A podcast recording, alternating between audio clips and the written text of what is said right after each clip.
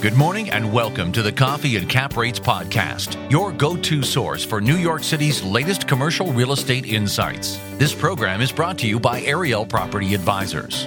Hi, everyone. I'm Shimon Shkury here with Coffee and Cap Rates, our podcast. And today I'm here with my partner, Victor Sozio, and both of us are going to talk to you a little bit about the first quarter of 2023 and its multi-family highlights. Hi, Vic. How you doing?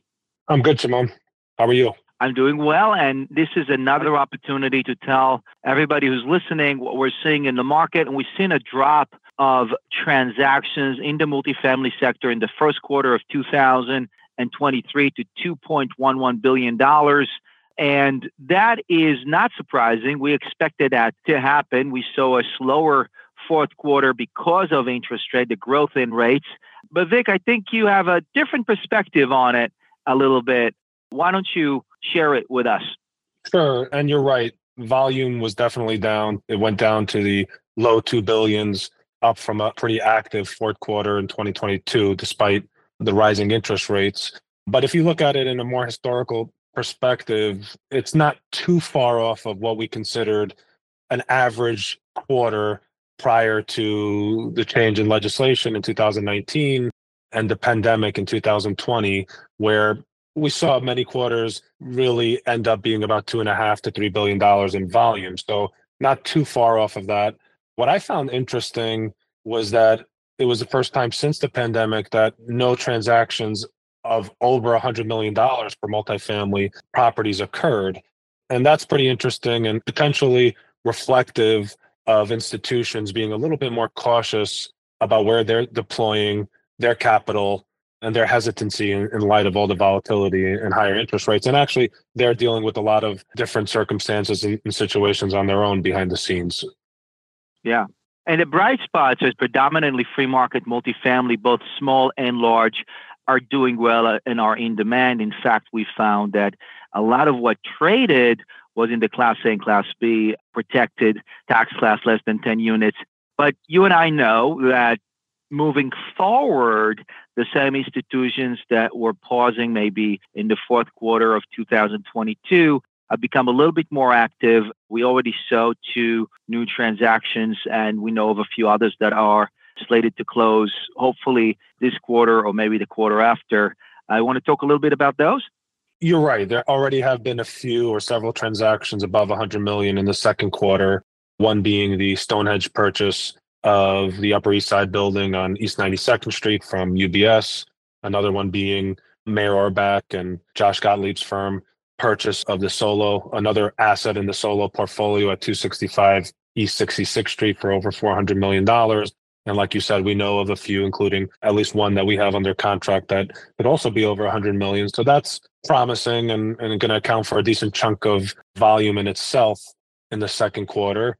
And uh, I think what is interesting and what we're seeing at the same time is new listing activity is definitely slower, right? The amount of sellers that are willing to sell in this market knowing that they're probably not going to experience values anywhere close to where they saw it several years ago, they're not listing unless they have to. So certainly lower amount of available inventory at the same time I think what we started to talk about, you and I, Shimon, and, and socialize with other members of our company, is that although it's fewer, some of these are more motivated, and you know, from a buyer's perspective, could be more quality situations where the counterparty is actually looking to meet the market and transact, full knowing that it's not the perfect environment to do so.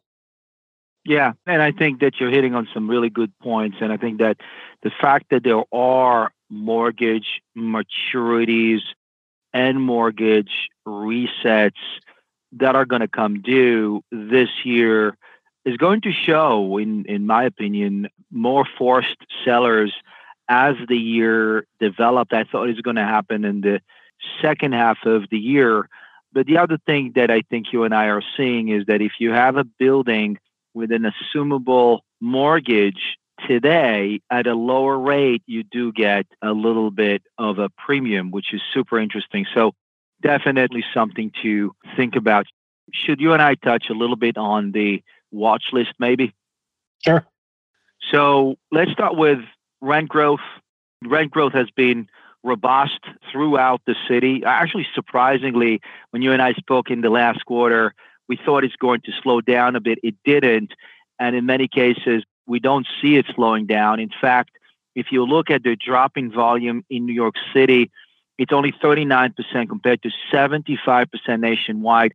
And I think that's a testament to the strong fundamentals and lack of supply of housing in New York City.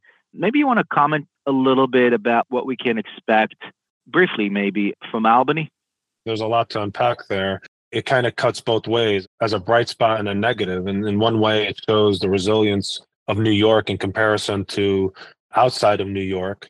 At the same time, I think it also shows a real need for affordable housing, not only in the lowest income brackets, but in the middle income brackets as well, where I feel a lot of tenants are just taking on leases where they're overburdening themselves or rent burdening themselves, which you know continues to be a problem for New York City tenants.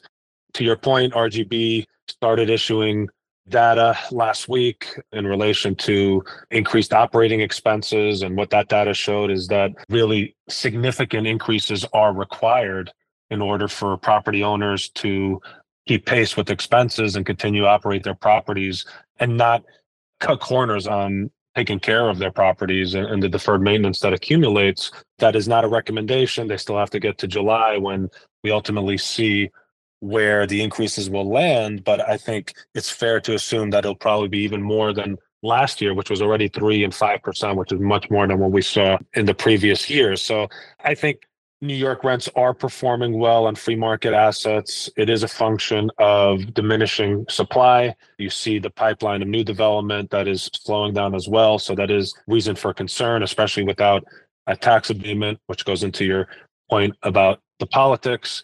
And also what's interesting is New York is kind of an outlier right now. When you look at the rest of the country, really rents have not only flattened pretty much in every other market outside of New York or the majority of markets outside of New York, but they've actually gone down significantly in a lot of these markets while New York continues to increase, which does make it an outlier. But it's a pretty complex picture. You know, when we start to go into the politic aspect of it, doesn't look like Governor Hochul is making a lot of progress for her agenda this year.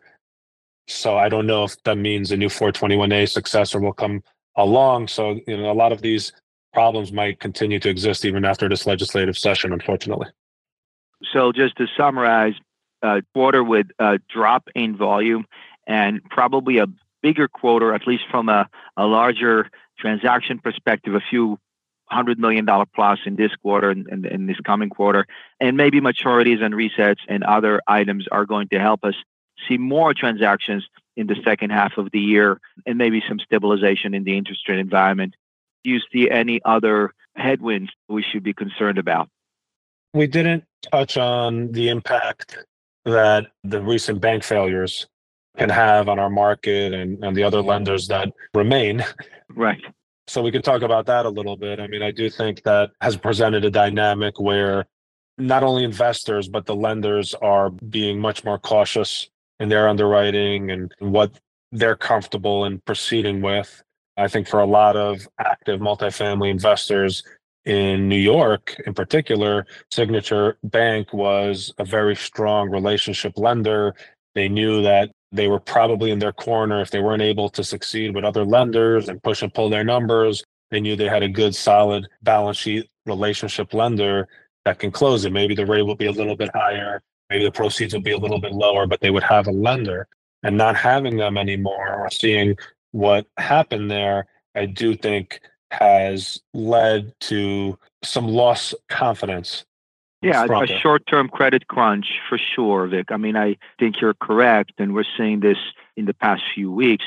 I do think it's an opportunity, though. I think that's an opportunity for existing lenders who are here and new lenders to come in and take over existing values or lower values in multifamily and reset the values on multifamily, got rent stabilized or free market, and enjoy a great collateral in New York City. So I think that long term, a year from now, we'll see two or three new lenders that are here, and, and probably some of the existing lenders will take over. Short term, I completely see it with you on the credit crunch. It's definitely hard to refi out of deals today.